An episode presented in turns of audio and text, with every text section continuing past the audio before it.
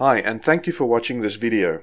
I was actually working on another video when our Heavenly Father prompted me to share this one with you first.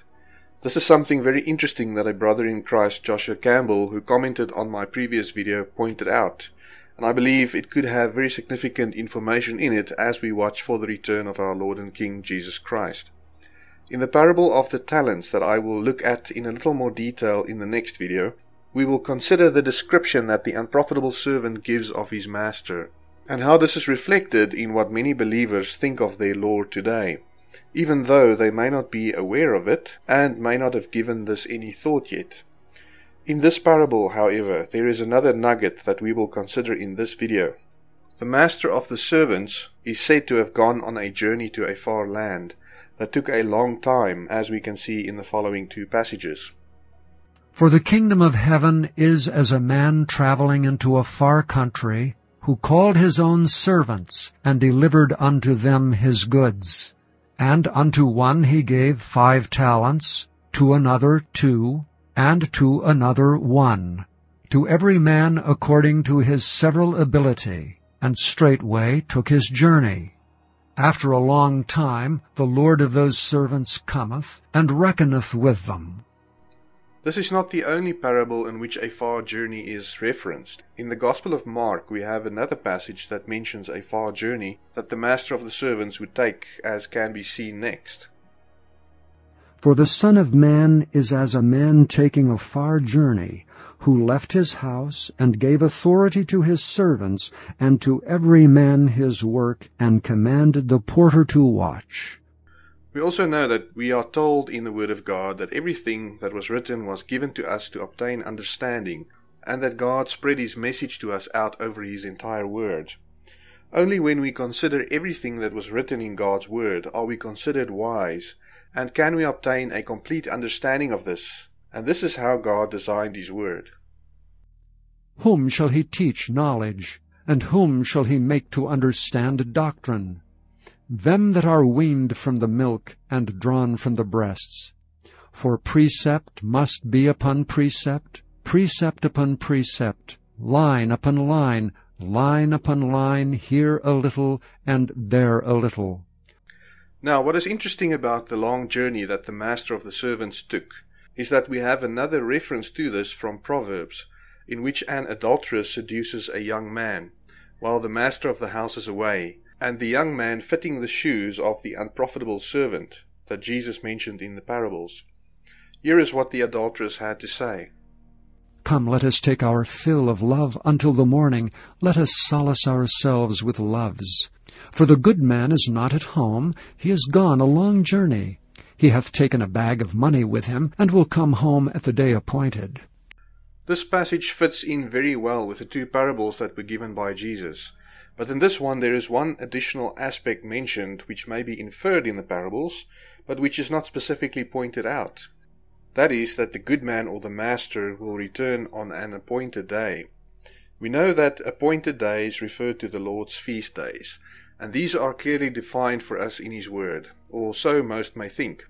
There is actually one appointed day or feast of the Lord that is somewhat obscured, but which also forms part of our Heavenly Father's instructions to His people. And this instruction is given in Numbers chapter 9. Firstly, the Lord instructs Moses to keep the Passover at its appointed time. This instruction is not only given in this passage, but several times throughout the books of Moses. However, in the ninth chapter of Numbers, there is an interesting situation that occurs for which Moses goes to God to ask him for his instructions. Please consider the passage that is given in this regard. And there were certain men who were defiled by the dead body of a man, that they could not keep the Passover on that day. And they came before Moses and before Aaron on that day, and those men said unto him, We are defiled by the dead body of a man. Wherefore are we kept back, that we may not offer an offering of the Lord in his appointing season among the children of Israel?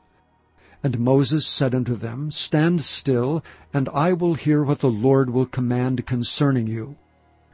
As you can see, certain men had to deal with a dead body at the time of Passover, which in itself would point to the situation in which Jesus died for the sins of the world during this feast of the Lord.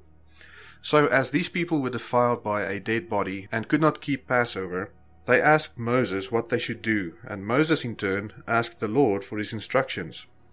Now, notice our Heavenly Father's response to this question and consider an additional condition that our Heavenly Father adds to his instruction, which those who inquire did not ask about. This is very important to take note of because this is something that receives a lot of attention in the New Testament when Jesus speaks to his people in parables, and something that would seem to connect this hidden feast to his return. And the Lord spake unto Moses, saying, Speak unto the children of Israel, saying, If any man of you, or of your posterity, shall be unclean by reason of a dead body, or be in a journey afar off, yet he shall keep the Passover unto the Lord. The fourteenth day of the second month at even, they shall keep it, and eat it with unleavened bread and bitter herbs. Those who were defiled did not ask Moses what to do in a situation where a person had been on a long journey to a far country. So why would our Heavenly Father add this condition to keeping Passover at a later time? Think about that for a minute. We know from the parables that Jesus shared and the description we have in Proverbs that this is pointing to Jesus who is the good man who will return from a far country while he was on a long journey, and from Proverbs we are told that this will happen on an appointed day, or a feast day. Could it be that this instructions in Numbers 9 is showing us the appointed time on which the bridegroom will arrive? The fourteenth day of the second month occurs on a full moon, one month after Passover is kept. This is also three days before a date given to us in Genesis when God caused the rain to be on the earth for forty days and forty nights if you watched my previous four videos, you will remember the repeating patterns that we discussed that involves three days of darkness that is followed by 40 days of rain being poured out over the world, which will prepare the next portion of God's harvest for receiving a second fulfillment of Pentecost. I am just amazed at how our Heavenly Father is able to use a repeating pattern in so many instances, and that a somewhat hidden feast of the Lord would fit in perfectly with the timeline shown to us in what happened when Jesus was crucified, buried for three days, followed by 40 days of preparing believers to receive the baptism of the Holy Spirit. This matches the same pattern of Jonah, who spent three days in the belly of the fish, and then proclaimed 40 days over Nineveh, before judgment would start if they failed to repent. The same pattern could once again be repeated on this upcoming instance of Second Passover, given the situation that the world finds itself in in the six hundredth year of Noah's life, in the second month, the seventeenth day of the month, the same day were all the fountains of the great deep broken up, and the windows of heaven were opened. And the rain was upon the earth forty days and forty nights. And it will also fit in with the parable of the ten virgins, in which Jesus tells us that the bridegroom tarried, and we already know from the other parables the reason why he tarried. He was on a long journey which would then invoke the instructions given in Numbers chapter 9. While the bridegroom tarried, they all slumbered and slept.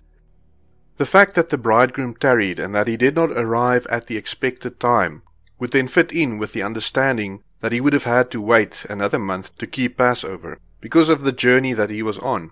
This could mean then that the virgins expected his arrival on Passover, but since he was on a long journey to a far country, the appointed time for Passover in this situation would be one month later on the fourteenth day of the second month, and this is why we are told that the bridegroom tarried. This understanding would seem to become very clear when we combine what is written in the parables with Numbers chapter 9 and Proverbs chapter 7, and points to the appointed day on which the good man returns from a far journey that took a long time. On the Hebrew and Torah calendar, the day on which Second Passover is celebrated begins in the evening of April 26th this year, and whether this calendar is the right one to use, we do not know. It could also apply to the Enoch calendar, which may position this time another month further into the future. Whatever the case may be, it could be an important day to keep our eyes on as far as expecting the return of our bridegroom is concerned.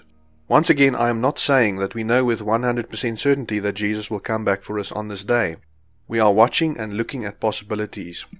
God works in patterns, and it may also apply to some future instance related to Israel's harvest that may only occur during the millennial reign of Christ, or it could apply to both instances. I am saying that God's word would seem to connect this date to references of Jesus who describes himself as having gone on a long journey. And second Passover, which was given by our Heavenly Father specifically for situations in which a person had been on a long journey, would seem to apply perfectly to Jesus' return for his bride. Even though this feast may be somewhat obscured among the other feast days, it is our Heavenly Father that set this as an appointed day that is associated with very specific conditions. Well, that is all I have for you in this short update. I hope this has blessed you as it did me and I am certainly looking forward to seeing what could possibly happen during this time which is almost upon us. The Bible says that if you believe that Jesus is the Son of God, you will receive salvation. Have you believed in your heart and confessed with your mouth that Jesus is the Son of God? Have you placed all of your trust in Him to save you from your sins? Jesus shed His precious blood on the cross to set you free from sin and your sins being washed away, and you becoming a fellow heir with Christ as a son or daughter of God, is a free gift to anyone who will accept. The only way in which you can obtain this gift is through faith. You cannot earn it, and you cannot pay God back for it once you have it. Would you not accept His gift of eternal life to you today, while there is still time to do so? Do not trust in your own works to save you, even if those works are the works that you do under the anointing of the Holy Spirit. Jesus will receive all the glory for every person that he saved, and we can only offer him our gratitude and worship. Jesus' suffering on the cross is a picture difficult to understand. He was betrayed by a friend, arrested, and falsely sentenced to death. He was beaten and whipped, a crown made of thorns pressed into his head. Bearing the cross, he stumbled and staggered up the hill to Golgotha. Each step of the journey getting worse, spit on, cursed, and mocked. But Jesus never looked back. He kept going. Jesus could have avoided the cross, called down fire from heaven, or summoned legions of angels to rescue him, to save him. But Jesus was not interested in saving himself. He was all about saving you. Every detail of this torturous path to the cross was part of God's plan to bring you to Him. We're all broken. We've all messed up and have all made wrong choices. And no one had to teach us as a baby about anger and selfishness. We just came out that way. Sort of a sin covering. But on the cross, with his blood he shed, the Bible says Jesus blotted out our record of sin, nailing it to his cross. The blood of Jesus washes away our sin covering. And his blood is our ticket, our ticket to enter through a new door, a forever relationship door with God. So, what do we do with this great news? The Bible says if you confess with your mouth that Jesus is Lord and believe in your heart that God raised him from the dead, you will be saved. You see, it's not enough to believe in Jesus with just your head. You must believe with your heart. Now, there's just one person alone at the foot of the cross. It is you.